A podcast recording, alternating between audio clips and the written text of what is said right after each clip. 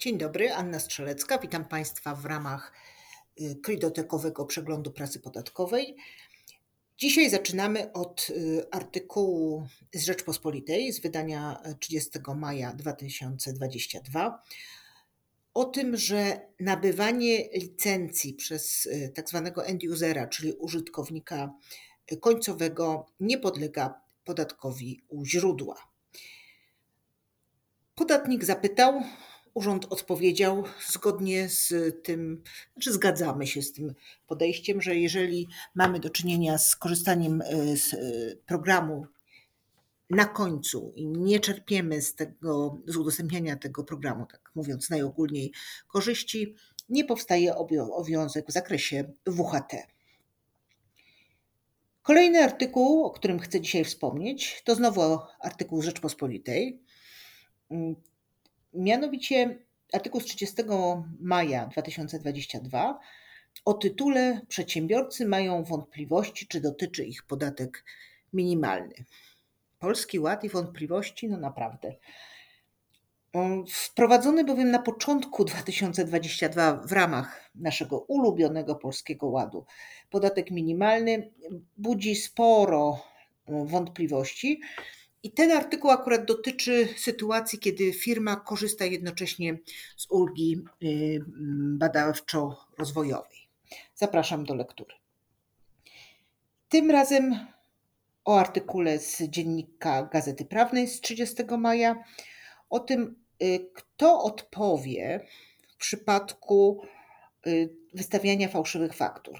Czy nieuczciwy pracownik, który wykorzystał dane swojego pracodawcy bez jego wiedzy, i wystawił tak zwaną pustą fakturę, czy też tenże zakład, ten pracodawca.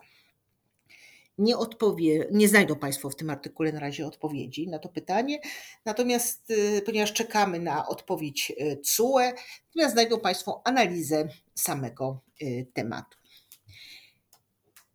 Bardzo potrzebna interpretacja jest e, tematem kolejnego e, artykułu w Dzienniku Gazecie Prawnej z 30 maja 2022.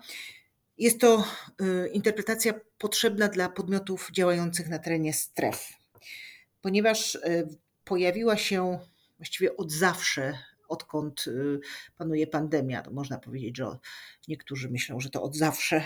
Mm, pytanie następujące: czy jeżeli nasi pracownicy, których y, wykazaliśmy jako zatrudnionych na terenie strefy, wykonują pracę zdalnie, czy to powoduje, że nie spełniliśmy warunku utworzenia miejsc pracy na terenie strefy? Dotychczas panował taki klimat ciszej nad tą trumną. Nikt o to nie pytał, wreszcie któryś podatnik nie wytrzymał, nerwowo zapytał i na szczęście dostał pozytywną interpretację, mówiącą, że ta cała no, trudna do przewidzenia sytuacja z pracą zdalną wywołaną pandemią, y, wywołana pandemią nie powoduje, że mamy kłopot w realizacji warunków zezwolenia na działalność na terenie specjalnej strefy ekonomicznej bądź decyzji o wsparciu.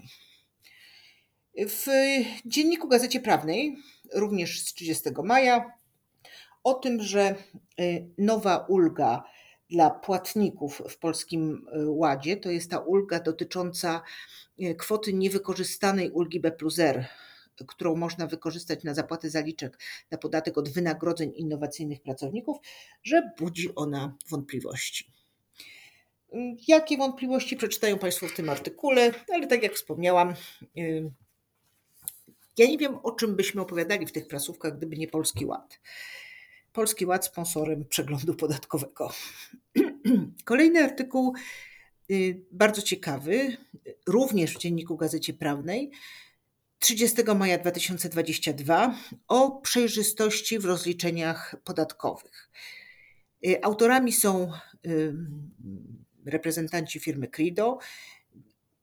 To jest artykuł o tym, że podejście firm do zapłaty podatków zaczyna odgrywać na równi z wpływem na środowisko naturalne, odpowiedzialnością społeczną i prawidłowym ładem korporacyjnym coraz większą rolę ocenie wiarygodności i rzetelności przedsiębiorców.